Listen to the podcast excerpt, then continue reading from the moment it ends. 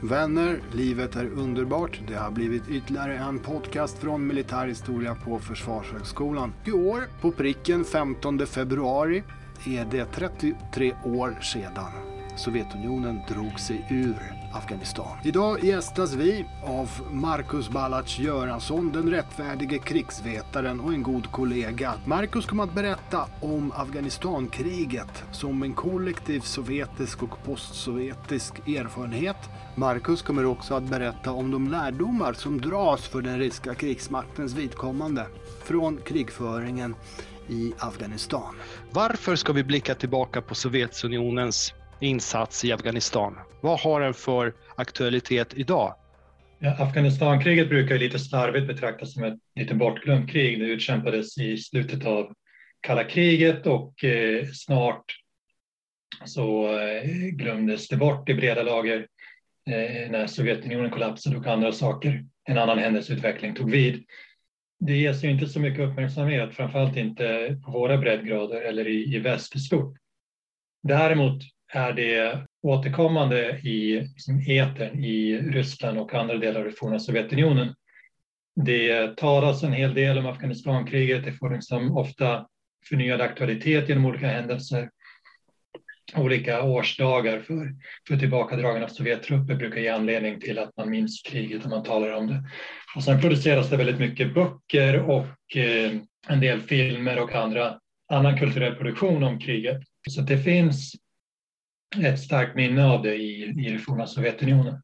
Och det har lämnat spår, eh, starka spår som vi ser än idag och även i, i Sverige och i väst. Eh, det, det var ett krig som ledde till bildandet av till exempel al-Qaida. Osama bin Laden reste till Afghanistan för att delta i, i vad han såg som en jihad mot, mot eh, de sovjetiska ateisterna. Många eh, jihadister som fick sitt elddop i Afghanistankriget och sedan fortsatte till andra konflikter, till exempel i Kaukasus, i Tjetjenien och i Bosnien eh, och på andra håll. Eh, så de efterverkningarna lever vi med än idag. Eh, flyktingströmmarna har ju fortsatt betydelse. Det var alltså miljoner med afghaner, man beräknar upp mot 6 miljoner afghaner som fick lämna tvingades lämna landet och fly till framförallt Pakistan, i mindre utsträckning Iran och, och i, i, ännu mindre utsträckning västvärlden. Eh, och i de länderna så lever de och deras barn än idag. I Iran till exempel det finns en stor afghansk befolkning varav eh, ett stort antal har tagit sig till väst, inte minst hit till Sverige. Så många av de afghanska flyktingar som kommer till, till Sverige Eh, har kommit från Iran och deras föräldrar flydde ofta till Afghanistan eh, från den sovjetiska invasionen. Så det finns alla de här efterverkningarna av kriget som, som märks av än idag.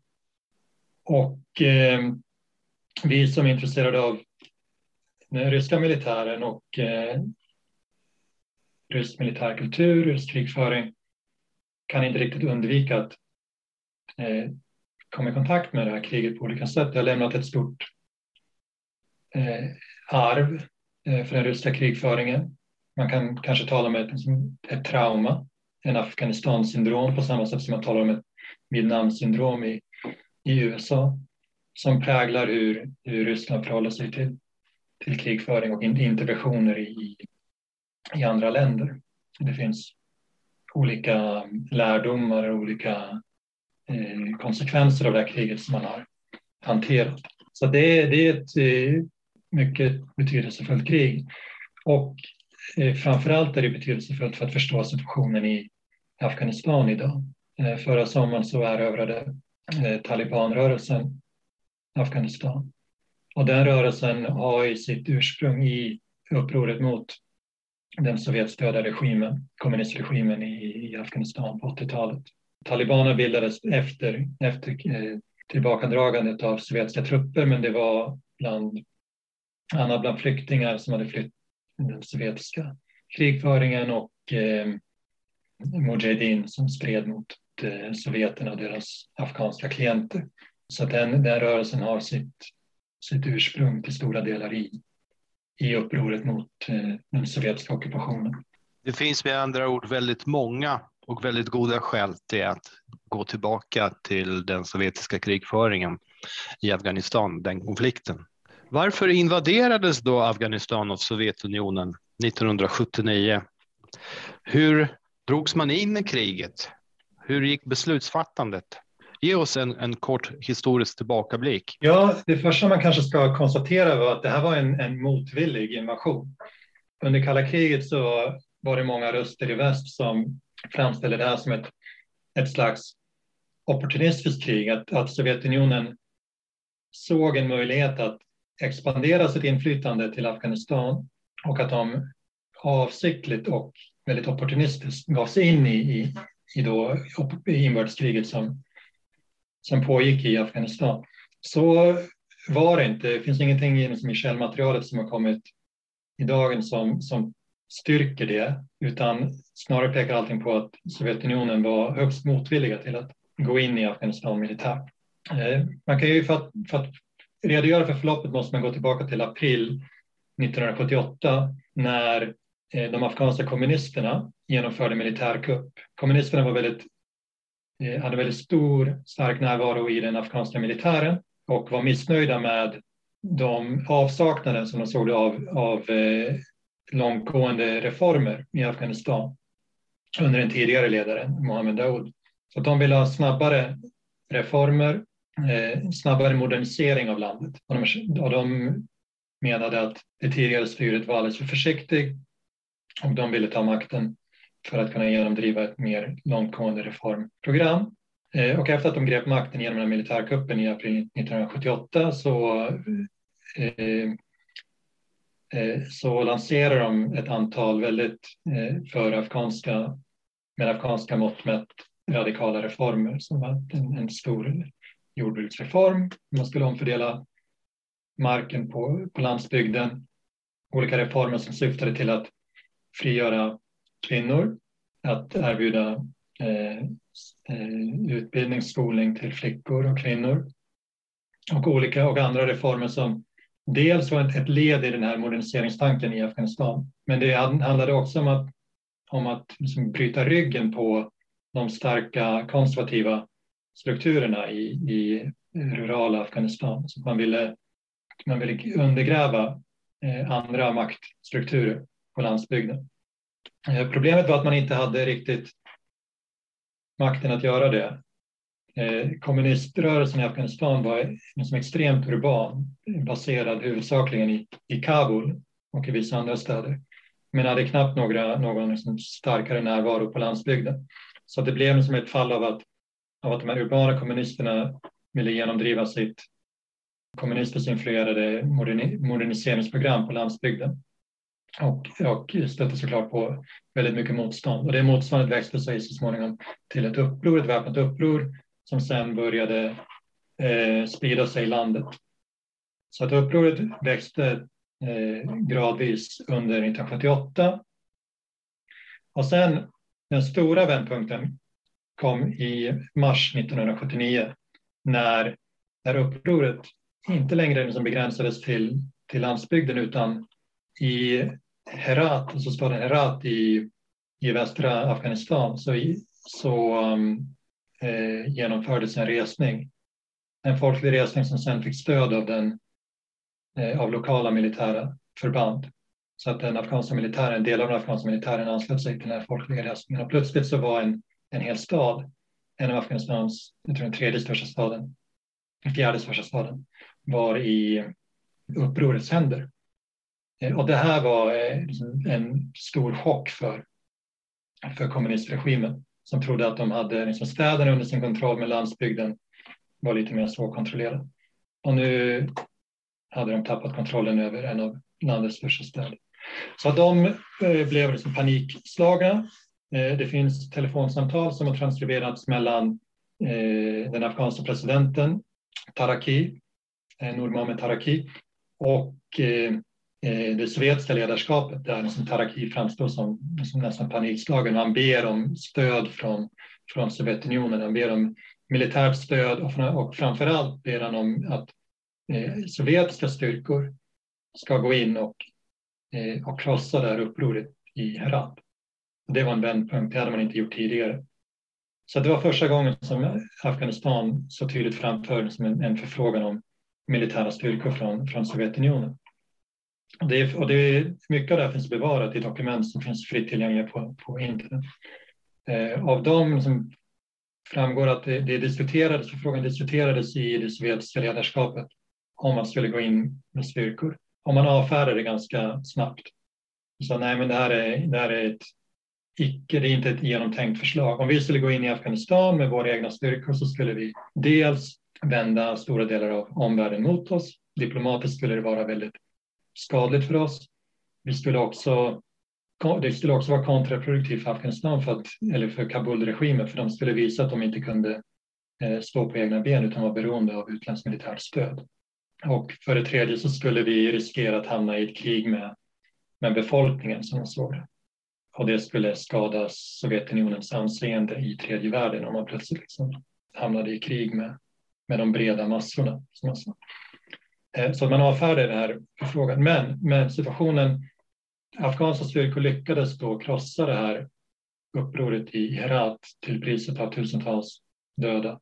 Men kriget gick ändå in i en ny fas, alltså inbördeskriget gick ändå in i en ny fas efter det och det blev upproret växte i styrka och Sovjetunionen såg att Eh, när situationen var Kabul hade inte kontroll över situationen och man blev mer och mer bekymrad över utvecklingen i ett, i ett grannland som ändå gränsar till Sovjetunionen. Så man började skicka mer eh, materiellt stöd, ekonomiskt stöd, man gav liksom oböjligt diplomatiskt stöd till Afghanistan. Man skickade också begränsat med manskap till Afghanistan. Inte för att, gå, för att strida mot upprorsmännen utan för att ja, som rådgivare eller för att ja, utbilda eh, afghansk militär. Man började också, man bestämde sig också för att skapa en livvakt åt den afghanske presidenten Taraki bestående av eh, sovjetiska eh, specialstyrkor eh, av centralasiatiskt ursprung så att de skulle kunna smälta in i, i, i Afghanistan. Så, att, eh, så man började liksom expandera sin närvaro i Afghanistan på olika sätt men man var ändå väldigt noga med att säga till Afghanistan att man inte skulle skicka stridande trupp. Men eh, sen förändrades läget i, eh, under hösten 1979 av olika anledningar. Det första var att det genomfördes en ny kupp i Afghanistan. Afghanistans vicepresident Amin, Hafizullah Amin, avsatte presidenten Taraki och lät mörda honom. Han kvävdes till döds med en kudde av en av Amins livvakter. Och Amin visade sig vara en mycket mer självständig ledare än, än Sovjetunion, än, än, förlåt, än, än eh, Taraki. Eh, han var inte lika foglig mot Sovjetunionen som sin företrädare och började också öppna för samtal med USA och Pakistan. Så det, han liksom etablerade kontakter med USAs eh, utsända i, i Kabul. Eh, vilket Sovjetunionen eh, blev väldigt bekymrad om. Så det var det ena. Eh, han utökade också den terrorn mot oliktänkande i Afghanistan, även inom sitt eget parti och sitt eget partis falang, vilket skapade ännu mer oreda liksom, i, i det afghanska ledarskapet. Och han verkade ha ännu mindre kontroll över situationen i landet. Så att Sovjetunionen och framförallt KGB som bevakade läget i Afghanistan blev väldigt oroliga för att Amin skötte eh, situationen så pass illa att han snart skulle måla in sig i ett hörn och bli tvungen att komma till någon slags överenskommelse med USA och Pakistan för att inte tappa kontrollen fullständigt. Så det var det man i, i, i Moskva sannolikt var rädd för. Att han genom egen liksom, inkompetens och brutalitet snart skulle tvingas till, ett, till en överenskommelse med, med, eh, med eh, kapitalisterna. Så det var det ena som förändrades. Det andra som förändrades var att, att relationerna mellan Sovjetunionen och, och USA var på nedgång av andra anledningar vid den här tidpunkten. Eh, bland annat av att man inte kunde komma, till, komma överens om olika nedrustningsavtal och att när konkurrensen om inflytande i tredje världen försämrar relationerna mellan, mellan supermakterna. Eh, I USA så hade man blivit allt mer irriterad över att Sovjetunionen försökte flytta fram sina ställningar i tredje världen, vilket man inte såg som förenligt med som avspänningsavtalet, avspänningen mellan supermakterna. Eh, så att relationerna var väldigt dåliga under hösten 1979. Och det innebar att Sovjetunionen inte hade, så, inte hade lika stora, priset för att gå in i Afghanistan var inte längre lika stort ur, ur det perspektivet. Sen det tredje som förändrades var att eh, plötsligt var inte huvudmotståndaren för Sovjetunionen upprorsmännen i Afghanistan, utan det var Amin. Det var min som var problemet och det var min som man ville undanröja. Så det var inte längre tal om att gå i krig mot folket, utan då handlade det om att ta bort en, en, ledare, en politisk ledare och hans eventuella stödjetrupper i, i, den, som i den afghanska militären. Så det var en helt annan typ av operation än vad man hade eh, dryftat i, i mars 1979.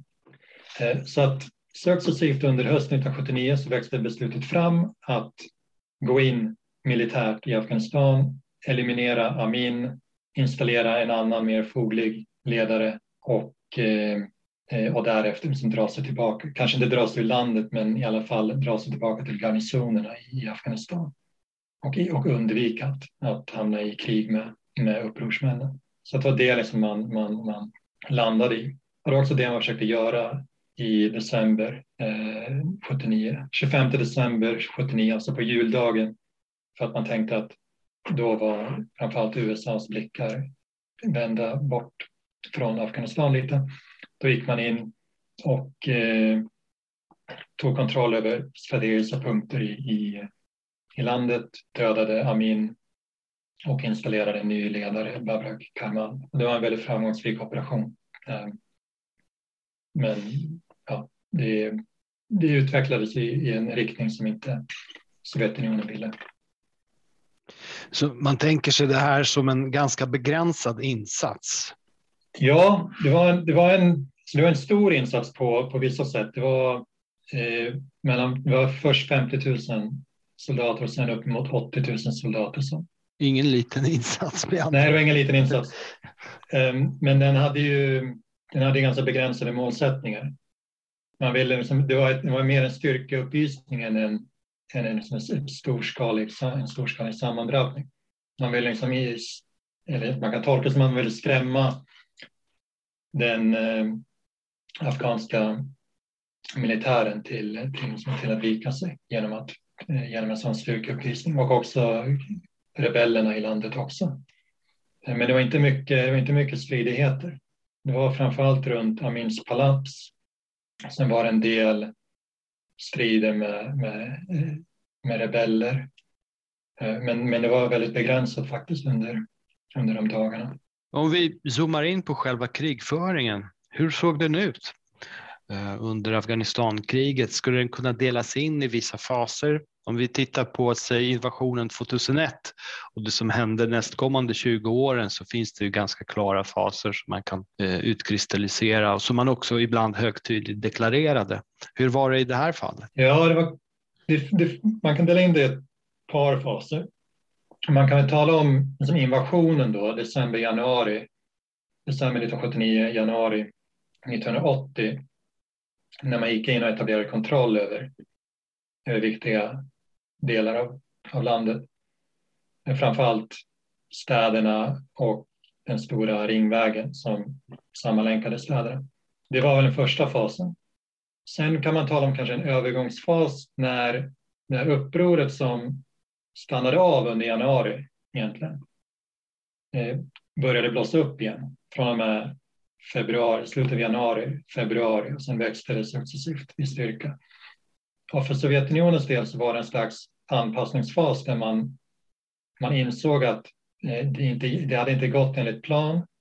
Man, man trodde ju att man skulle gå in, man skulle byta ut ledarskapet och sen skulle man kunna dra sig tillbaka. Eh, och eh, om något så skulle man ha en understödjande roll för att hjälpa den afghanska armén att fortsätta sin upprorsbekämpning. Det var liksom planen kanske att man i, i begränsad utsträckning också skulle hamna i strid med, med rebellerna, men, men det var inte något man räknat med och det var inte riktigt det man var tränad för eller utrustad för eller organiserad för. Eh, men vad som hände var att den afghanska armén kollapsade i samband med den sovjetiska invasionen. Väldigt många som deserterade. Soldater i hela förband, som berättade man att regemente som tog till flykt. Så det var liksom en enorm, enorm tapp av eh, soldater i den afghanska armén som fortsatte över tid. Och framförallt när om man, ville, om man försökte skicka in dem i strid mot rebellerna så var det många som deserterade helt enkelt och tog sin flykt till antingen liksom Pakistan, Iran eller i, i, i en hel del fall till, till rebellerna och tog sina gevär, sin utrustning och anslöt sig till, till upproret. Så det blev som en, en styrkeöverförsel från den formella armén till, till upproret. Så att å ena sidan så växte upproret i styrka, å andra sidan så försvagades den afghanska, afghanska, säker, den afghanska säkerhetsapparaten. Och det enda som egentligen fanns kvar för att ge någon slags säkerhet åt, eh, åt eh, eh kommunistregimen var de sovjetiska styrkorna. Så de fick liksom axla ansvaret för att hantera upproret. Och dessutom, det visade sig att det gick liksom inte att isolera sig från, från upproret. Eh, man blev samtidigt en, en, en väldigt stor måltavla för rebellerna. Dels så blev eh, sovjetiska eh, förläggningar och baser attackerade av upprorsmännen. Alltså flygbasen i Bagram blev angripen av till exempel Ahmad Shah Masouds styrkor från Panjshirdal. Många sovjetiska eh, styrkor blev angripna. Det var det ena, alltså man drog ju till sig den typen av, av angrepp. Eh, och det andra var att eh, kommunistregimen var helt beroende av importer från Sovjetunionen för sin överlevnad. En väldigt, liksom, stort sett all afghansk import kom från Sovjetunionen via landvägar, som är lastbilar. Och de var också stora måltavlor för bakhåll och så vidare. Ja, de blev angripna gång på gång. Så att man blev liksom ständigt indragen i konflikter med, med rebellerna. Och rebellerna etablerade baser in, i anslutning till, till vägar, eller andra strategiska objekt. Eh, Ahmed Shamasud som jag nämnde, han hade sin bas i Panjshirdalen då, nära, dels, liksom, det var en väldigt nyckelplats i Afghanistan som ligger både nära Bagrams flygbas och, och därmed också nära Kabul, men också nära vägen som leder till Kabul och Bagram norrifrån och eh, eh, den här viktiga tunneln där eh, som, som kny, samman, sammanlänkar norra Afghanistan med, med Kabul. Eh, det gick liksom inte att, att undvika att hamna i, i strid med, med, med till exempel Massoud-styrkor men även andra. Så det var, liksom, det var en anpassning av 1980 till en ny till, en upprorsbekämpning. Och sen med tiden så, eh, så utkristalliserades väl en typ av, typ av krig från och med andra hälften av 80, 81 som syftade till att eh, in, inte alls att, att nedkämpa rebellerna. Det hade man inte manskap till. Eh, utan vad man, vad man var intresserad av att göra var att skapa en, en utrymme för den afghanska regimen att, att bli starkare och eh, liksom etablera sig allt mer. Så att man ville samtidigt skapa det här säkerhetsutrymmet eh, och eh, alltså, samtidigt bygga upp den, den afghanska staten genom genom att utveckla dess säkerhetsapparat, armé, andra, andra delar av säkerhetsmaskineriet och, eh, och också genomföra olika utvecklingsprojekt för att vinna över mer av befolkningen till den här regimen. Det låter lite grann som déjà vu. Jag återupplever något. när, du, när du berättar om de här insatserna som är både militära och civila och inte minst eh, syftade till att eh, stärka eh, den afghanska staten. Jo, men precis. Och just den centrala afghanska staten också, som centralmakten, det var det man var intresserad av. Så visst, det finns väldigt starka paralleller, fast att de kanske inte, alltså, man talar kanske inte så mycket om dem i väst, men det finns väldigt starka paralleller med, med krigföringen eller med som är den västländska insatsen efter 2001. Just det här, liksom, det militära, militära insatsen var ändå underordnad i, i under den sovjetiska ockupationen till det civila, den civila insatsen. Så det fanns en enorm civil insats också.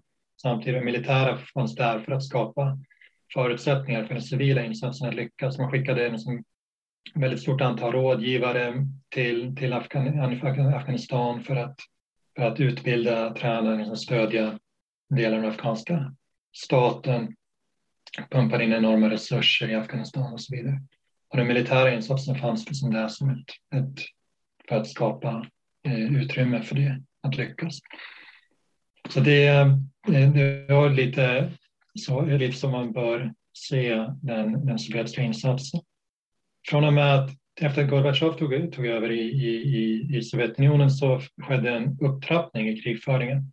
Eh, och där finns lite olika förklaringar till varför man såg en upptrappning i mitten av 80-talet.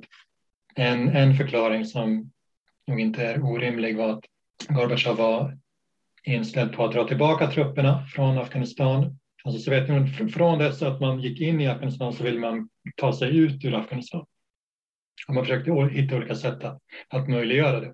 Och, och eh, Gorbatjov var ännu mer som in, inriktad, inställd på det.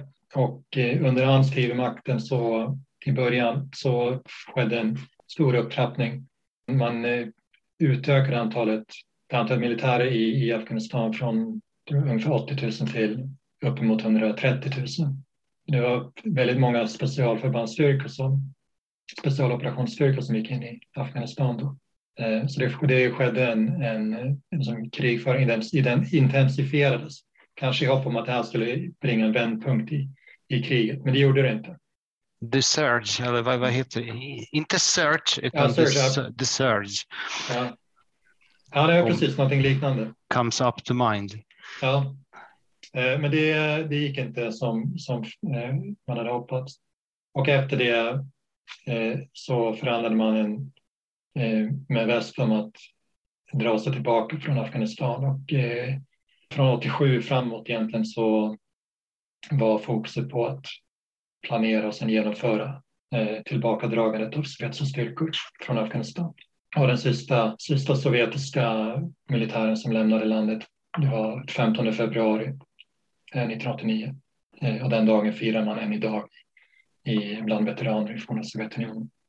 Nog för att jag anar, men jag ställer ändå frågan varför misslyckades Sovjetunionen? Det, det där det är en väldigt intressant fråga. Ehm, det är inte ett, ett helt uppenbart svar. Jag, jag skulle nog börja med att säga att det var inte Sovjetunionens krig att vinna. Och, och man gick inte in med eh, någon ambition att besegra rebellerna. Man hade inte styrkorna för att göra det. Man hade inte den politiska viljan att eskalera krigföringen så mycket att det skulle, som krävdes för att göra det. Man kunde inte angripa rebellernas baser i Pakistan till exempel för att man inte var beredd att låta kriget eskalera till att dra in Pakistan. Så att man var inte, man hade inte ambitionen eller den politiska viljan att, att, att göra, göra det. Kortfattat, anledningen varför man, varför man misslyckades inom var för att den regimen som man ville stödja inte var livskraftig. Den hade inte förutsättningarna att, eh, att hävda sig mot, mot Mujahedin. Den, den hade en alltför Eh, begränsad maktbas i städerna och i vissa delar av städerna endast. Och den kunde inte mobilisera tillräckligt med stridsdugliga eh, styrkor för att bekämpa, bekämpa upproret. Så att man satsade lite grann på fel häst från första början från, från Sovjetunionens sida. Eh, för militärt så var man ju överlägsen Mujahedin. Man segrade liksom i de flesta sammandrabbningarna man var liksom utrustningsmässigt taktiskt överlägsen Mujahedin. Men man hade inte, man hade inte samma resurser och, och vilja att, att besegra dem. Det är så att man har ju, det är väldigt komplexa skäl som ligger bakom Sovjetunionens kollaps om man tänker efter. Det är, det är grov eh, förenkling att hävda att något enskilt skäl skulle innebära att som att regimen kollapsade, säg någon, någon form av press från USA eller enkom den sovjetiska ekonomin, stillstånd och så vidare. Eh, men jag har ju också hört att man har ju diskuterat kriget i Afghanistan i den här kontexten. Hur ska vi se på, på det misslyckade kriget i Afghanistan och Sovjetunionens kollaps? Kan man på något sätt baka in det i den här som komplexa kakan av orsaker? Eller ligger den utanför? Var det mer som en mental eh, utövade den en liksom mental påverkan snarare än en verklig fysisk sådan? Eller hur förhöll det sig? Lite både och. Det stämmer att man, man talar ofta om Afghanistankriget när man pratar om Sovjetunionens kollaps, eller i alla fall ibland. Men man har inte forskat så mycket om det här och inte skrivit så mycket om det. Och det i sig är ganska intressant. Det finns, som jag kan dra mig till minnes, eh, en doktorsavhandling av Mark Aliotti. Han skriver om Afghanistankriget som konsekvenser för, för Sovjetunionen och Ryssland och han, han, han behandlar då även, även kollapsen. Det finns en, en, en artikel av, av två forskare, Röyveni och Prabash, eh, tror jag de heter, som också talar om att de diskuterar eh, Afghanistankrigets betydelse för Sovjetunionens kollaps. Den är inte jätteövertygande med den, men den har en, en del eh, viktiga punkter. Och nu, och nu, kommer det snart ut en bok i veckorna faktiskt av eh, israeliska historikern Jakob Roy. När han, jag har inte läst den förstås, men den, den argumenterar visst för att Afghanistankriget hade en stor påverkan på, på Sovjetunionens eh, kollaps. Man, man skulle börja med att konstatera att den, den ekonomiska och liksom materiella skadan som kriget innebar för Sovjetunionen var ganska begränsad. Det var en begränsad insats, som en lit, väldigt, väldigt liten del av den militära budgeten till exempel, som gick åt i, i Afghanistan.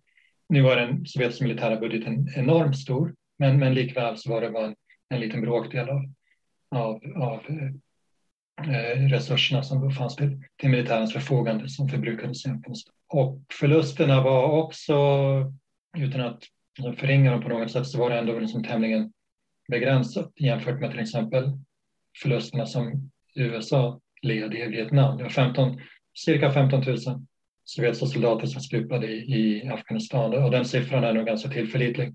Eh, men det var, det var ungefär så många jämfört med cirka 50 000 amerikaner i, i Sydostasien på 60-70-talet.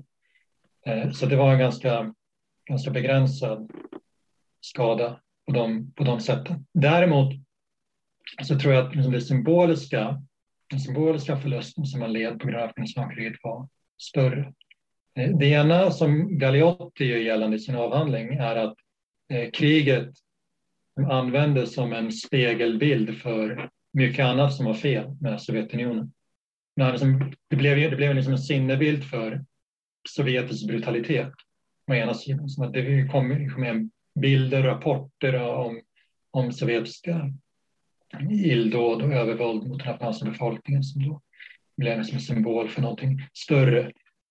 Det blev också en symbol för liksom, korruption eller en spegelbild för den utbredda korruptionen i, i Sovjetsamhället. Eh, att eh, personer med inflytande lätt kunde undanta sina söner från tjänstgöring i Afghanistan genom mutor och eh, som utbyte av tjänster och så. Eh, och de, de flesta som skickades till Afghanistan var just personer som inte hade resurserna att göra det, ofta från som liksom arbetarklassen. Eh, och dessutom de här veteranerna som kom tillbaka, de behandlades ofta ganska styvmoderligt och de, de hade utlovats all form av stöd, de skulle få lägenheter och bilar, telefoner och annat som, som tack för sin tjänstgöring. Eh, men det sovjetiska systemet var, bara, det var helt enkelt inte förmöget att, att tillhandahålla de här resurserna, de fanns inte. Så att de här ut, utlovade sakerna kom väldigt få till del. Eh, och veteraner som aldrig som blivit skadade eller förlorat lemmar i Afghanistan fick vänta åratal på en lägenhet som aldrig kom. Till exempel.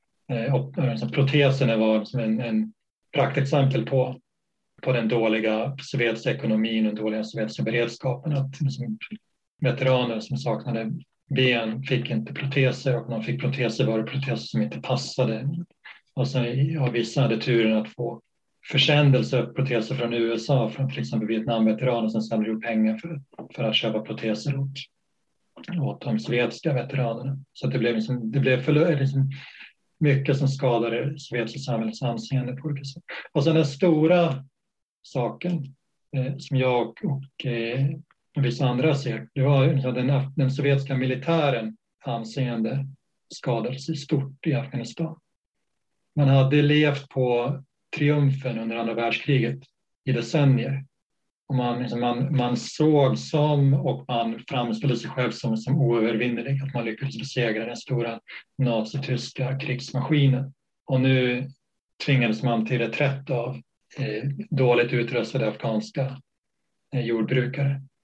Eh, liksom som det var som det blir. Så det var en, en väldigt stor prestigeförlust för, för den sovjetiska militären. Och det var, och det var problematiskt för Sovjetunionen, för, för mycket av det sovjetiska herraväldet i ja, både innanför Sovjetunionens gränser men också i Östeuropa vilade till syvende och sist på den här militära styrkan. Och när den blev liksom skamfilad, då var det svårare att hävda sig. Och, sen, och, det, och det, det förvärrades också i och med att man inte kunde, när man gick in i vissa konflikter i, i Kaukasus eh, till exempel, eller i, i Baltikum, så militärt så slog det tillbaka. Och det blev, så att det blev som en, en, en prestigeförlust. sen gjorde det svårare eh, enligt mångas bedömningar att, att liksom hävda sig i, i, i Östeuropa. Så det, på det sättet så, så, så, kan man nog säga att det hade en, en, en stark påverkan. Men, det, men, men man ska ändå sätta det i ett sammanhang där, där den, den kollapsande eh, sovjetiska ekonomin under perestrojka och, och spirande eh, nationalism i republikerna Eh, var, var nog mer betydelsefulla. Så delvis bidragande om man framförallt ser till eh, hur eh, då bilden av eh, den sovjetiska försvarsmakten förändrades till det sämre. Men delvis också en spegling av det sovjetiska samhällets, vad ska man säga, eh, om inte samhällets så åtminstone systemets tillbakagång, den här oförmågan att att planera och sköta kriget effektivt och oförmågan att omhänderta veteranerna och så vidare. Det speglar liksom en allmän oförmåga att, att förse befolkningen med, med, med mer än ytterst elementär välfärd. Absolut. Och, och speglar den rådande varubristen och så vidare och så vidare och som samhället i stort. Det vi också ska tillägga, man kan tillägga, det, det användes också av, av eh, Eh, nationalister eller självständighetsivrare i olika republiker för att hävda att just deras liksom, folk blev, blev eh, eh drabbades hårt av rekryteringen till kriget. Liksom, I Baltikum så hävdades det att liksom just balter valdes ut för att skickas till Afghanistan. Eh, liksom att, för att de var de såg som besvärliga i Sovjetunionen. Eh, så det användes liksom av olika grupper för att, som en ett, ett slagträ mot Sovjet, Sovjetsystemet. Sanningen var helt annorlunda. Om man tittar på liksom andelen eh, ester, litauer och letter som skickades till Afghanistan så var det betydligt färre i förhållande till, till befolkningen än, andra, än, än genomsnittet i Sovjetunionen. Men, men icke förty så kunde man liksom använda det för att, för, ett, för, liksom, för att stödja ett annat budskap. Mig veterligen har väl ukrainarna också ansett sig vara eh, överutnyttjade ja, men det var, de, det var de i och för sig. Ukraina var överrepresenterade. Men det var väldigt många ukrainare i officerkåren i, i Afghanistan. De var fler, tror jag, ukrainare bland officerarna än, än ryssar. När vi ändå uppehåller oss vid eh, den sovjetiska försvarsmakten, drogs det några militära lärdomar, bestående sådana som man på något sätt kan se i kommande konflikter? Att, att liksom de här lärdomarna påverkade agerande sättet? utav eh, kriget i Afghanistan? Ja, det kan man väl säga. Man kan väl tala det som lärdom och det som trauman som jag försökt hantera. Och det, det stora traumat har varit att man, man drogs in i ett krig som, som visade sig vara en förlustaffär. Och sedan dess har man liksom undvikit att gå in eh, med markförband i någon större skala i krig, framförallt utanför det före detta alltså Sovjetunionens gränser. Eh, om vi tittar på Syrien framför allt så har man ju varit väldigt noga från liksom planeringsstadiet till, till hur man har genomfört krigföringen så man undvikit att gå in med markförband i någon större utsträckning. Det finns förstås markstyrkor på, på plats i Syrien men det är, liksom, det är några tusentals det handlar om. Man gick in i, i Tjetjenien förstås, i Georgien också, men det var ju tidigare eh, delrepubliker. Och eh, Tjetjenienkriget har väl förstärkt det här traumat av att går man in med markstyrkor mot, en, mot ett eh, folkligt uppror så kan det sluta illa. Så det är väl, det är väl som en lärdom man har dragit att man, man vill i, i det längsta undvika att gå in storskaligt eh, med markförband. Sen, sen har man ju dragit ett par liksom som är positiva lärdomar militärt från Afghanistankriget. Det, det som har fungerat väl och det man, det man bland annat liksom lärde sig var att elitstyrkorna presterade bra i Afghanistan. Luftlandsättningsförbanden, alltså VDV och eh, och specialoperationsstyrkor, presterade bra i, i Afghanistan och de förlitade man sig på också i hög utsträckning under Tjetjenienkrigen där de också presterade ganska, ganska väl och man har liksom nyttjat dem i senare krigföring också. Att de visade sig vara liksom initiativrika, med självständiga, liksom större uthållighet, kunde vara mer anpassningsbara. Alltså. Eh, mångsidiga förband man kunde snabbt sätta in också. Sen en annan lärdom som man kanske inte talas så jättemycket om, man insåg ju att det var effektivt att, att samarbeta med, med lokala milisgrupper eller eh, självförsvarsförband eller olika, olika grupperingar i, i Afghanistan. Så man kunde liksom värva dem på olika sätt till, den, till eh, de, de sovjetiska intressena. Och det har man eh, också gjort, det gjorde man också i Tjetjenien, framförallt under andra, andra kriget i Tjetjenien. Att man förlitade sig i högre grad på lokalt rekryterade styrkor, lokala liksom, styrkor. Och eh, i Syrien också har man, alltså en stor del av ryska krigföring går just ut på att, på att samarbeta med olika auxiliära, auxiliära styrkor. Det var, det var ganska framgångsrikt i Afghanistan och eh, det har man fortsatt göra efter det också. Låt mig se. De sista förbanden tågar ur 15 februari 1989 medan Sovjetunionen då upplöses officiellt i december 1991 och så uppstår det en stor mängd stater, de flesta före detta republiker. Hur ser man på kriget i de här olika staterna som har uppkommit ut ur Sovjetunionens aska? Ja, det är, det är väldigt olika. Jag har intervjuat Afghanistan-veteraner i olika delar av forna Sovjetunionen, Tadzjikistan, Kirgizistan, Ukraina och Litauen och Lettland. Så har liksom stött på hur man påminns kriget i olika delrepubliker och deltagit i, i olika årsdagar för kriget i, i, i olika republiker, forna Sovjetrepubliken. Och det är väldigt olika. I Tadzjikistan så vill man inte nu är det väldigt generaliserande, men man kan säga att man vill inte riktigt kännas vid det här kriget i Tadzjikistan. Det, det tystas ner. Och om man talar om kriget så ser man det ofta som ett slags angrepp på tajikiska muslimska fränder. Det finns en stor etnisk tajikisk befolkning i Afghanistan. Man, gör, man, man står lite knut på sig själv för att man vill gärna fira den här äh, främsta Mujahedin-ledaren Ahmad Shah Massoud som ju var etnisk tajik. Men problemet var att han stred mot Sovjetunionen som många tajiker också känner mycket nostalgi och värme för. Så att man, ja, man, man hamnar lite i, i, i, ett dilemma om hur man ska förhålla sig till just eh, Massoud. Men i alla fall, så att det, eh, det kan man väl sammanfatta kring kriget i, i Tadzjikistan. Sen i, i, i Baltikum så är det framställs det ofta, ofta, eller, så, ofta som, ett, som en del av den sovjetiska ockupationen av, av Baltikum. På grund av ockupationen av, av Baltikum så tvingades baltiska unga män att eh, tjänstgöra i Afghanistan. Så det var liksom en, en, en konsekvens av, av ockupationen. De deltar i ockupationsmaktens kolonialkrig. Ja, ja precis. precis. Och det, det innebär också att, att veteraner i, i Litauen, framför, i Litauen så får Afghanistan-veteraner visst stöd från staten och ett erkännande, men de får det i egenskap av offer för den sovjetiska ockupationen, så det är deras juridiska status. Och det innebär att de som frivilligt gick åkte till Afghanistan för att strida, de får inte någon, något stöd och inte heller litauiska officerare som var i Afghanistan, för det var också ett, ett frivilligt val. Så det är liksom de tidigare värnpliktiga som tvingades att tjänstgöra i kriget. Sen i Ryssland så har så under lång tid så såg man kriget som en, en, en skamfylld händelse som man helst inte ville prata om. Det såg som ett nederlag, en tragedi. Man vill inte riktigt kännas vid det, lite som, som Vietnamkriget ofta i USA. Eh, men sedan Putins tillträde till makten och framförallt efter 2012 så har man börjat liksom fira det här, den här insatsen på ett annat sätt.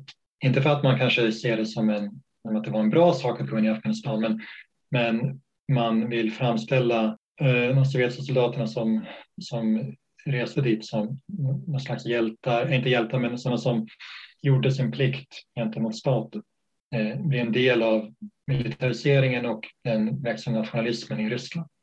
Man, man vill gärna använda veteranerna som en, en grupp som kan eh, sprida det mer militaristiska budskapet i Ryssland. Och man vill framställa dem som patrioter som gjorde sin plikt för, för, eh, för sin stat. Vilket i sig är intressant eftersom det var ju Sovjetunionen och inte Ryssland. Så det är ju ja. tydligt någonstans att man, man, man, man, man ser sig liksom som, som en form av Sovjetunion för, förkrympt sådant. Va? Att, eh, alltså det, det, här, den här sortens konflikt var ju det som utkämpas av ett imperium, liksom, med ett imperium medvetande som kanske bland de postsovjetiska staterna egentligen bara finns i Ryssland. Ja, precis. precis. Det ska sägas att de här veteranerna, de, har ju, de, är inte, de saknar inte inflytande. Många har ju ganska uppburna ställningar i samhället, eh, inte minst inom säkerhetsstrukturerna och det militära. Så de har ju, eh, de har en möjlighet att, att, att påverka hur man eh, pratar om kriget, men de har också intresse av så att man använder det kriget för att, för att stärka deras ställningen för de här strukturerna.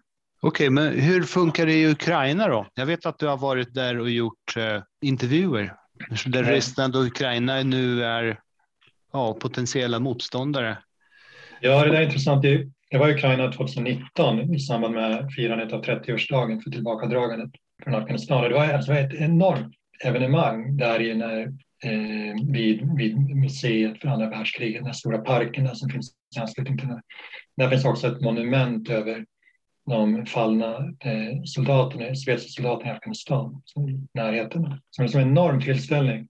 Det fanns en, man hade, det fanns en militärparad, alltså ortodoxa präster som höll en procession, Eh, jättemånga veteraner, deras familjer och anhöriga till, till soldater som hade stupat i Afghanistan. Så det var ju säkert tusentals människor där. Man sjöng liksom sånger om, om Afghanistan och vodkan flödade. Och, så.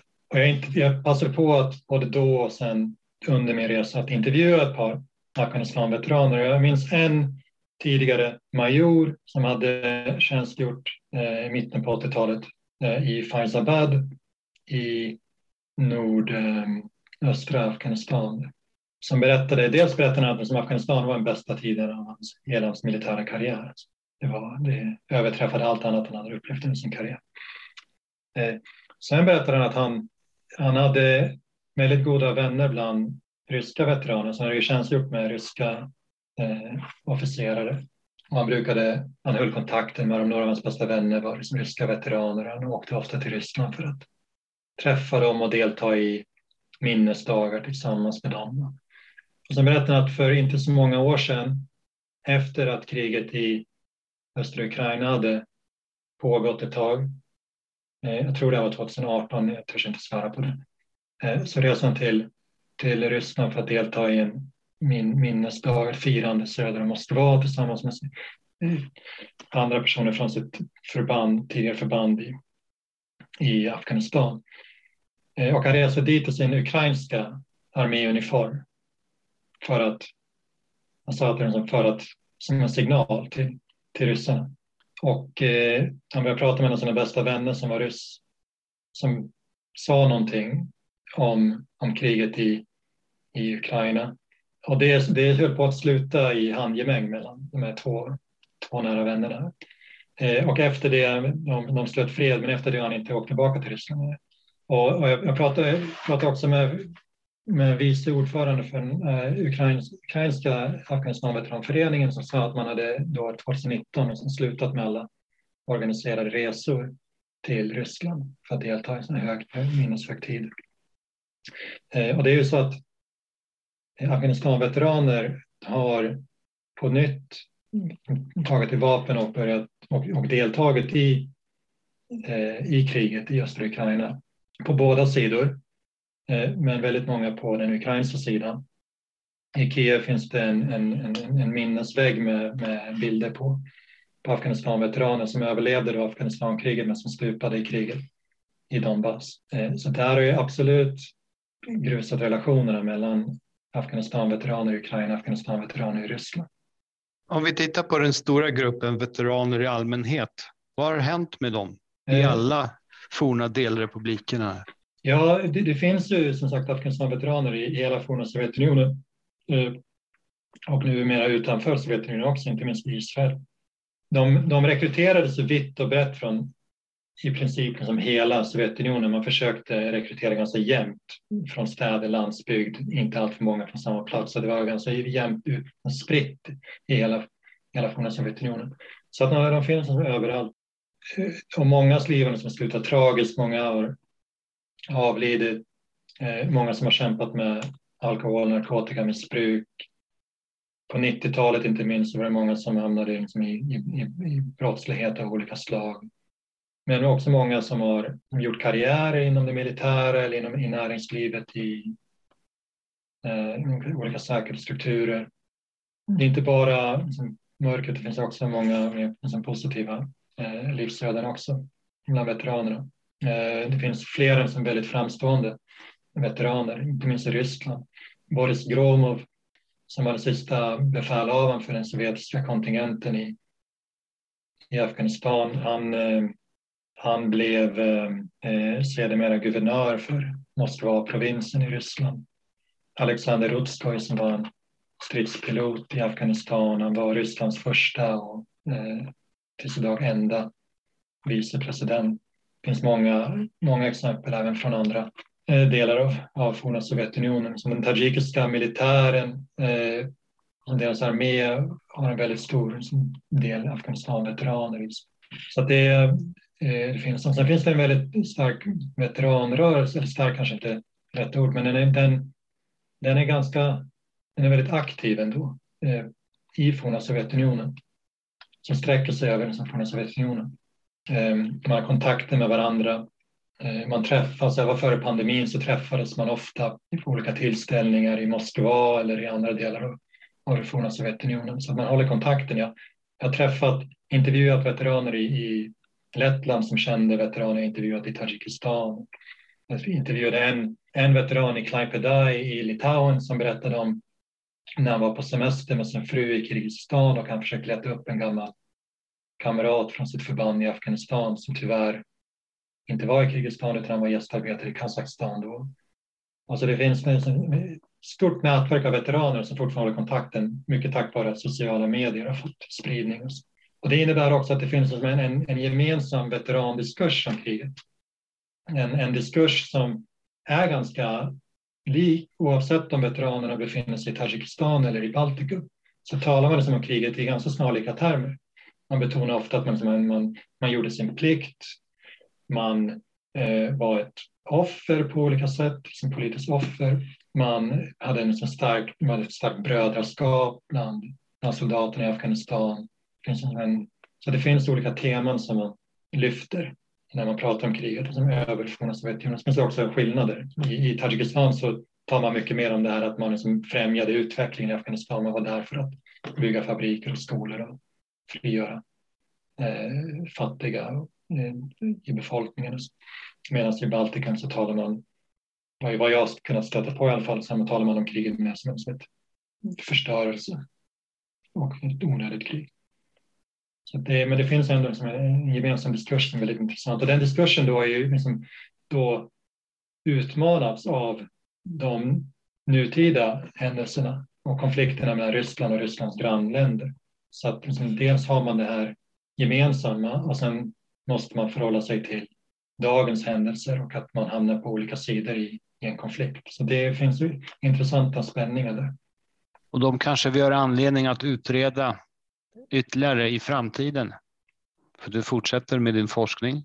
Ja, är lite sidoprojekt. Jag har inte kunnat göra så mycket med det, men det, men det är absolut. Jag skulle gärna vilja titta mer på på, på relationerna mellan veteranerna och hur den här liksom, militära identiteten, alltså den sovjetiska militära identiteten som har förändrats över tid och hur den, hur den påverkas av eh, dagens eh, spänningar i, i, i det postsovjetiska området.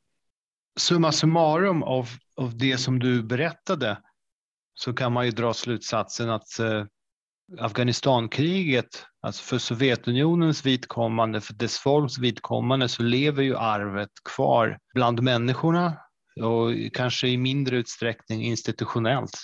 Ja, det, det gör det absolut.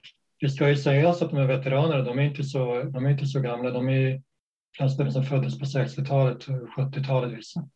Så det, det, är fortfarande liksom i, ehm, i en, en generation som fortfarande liksom är liksom väldigt aktiv i, i forna Sovjetunionen. Just det faktum att de deltagit i kriget i östra Ukraina är ett bevis på det.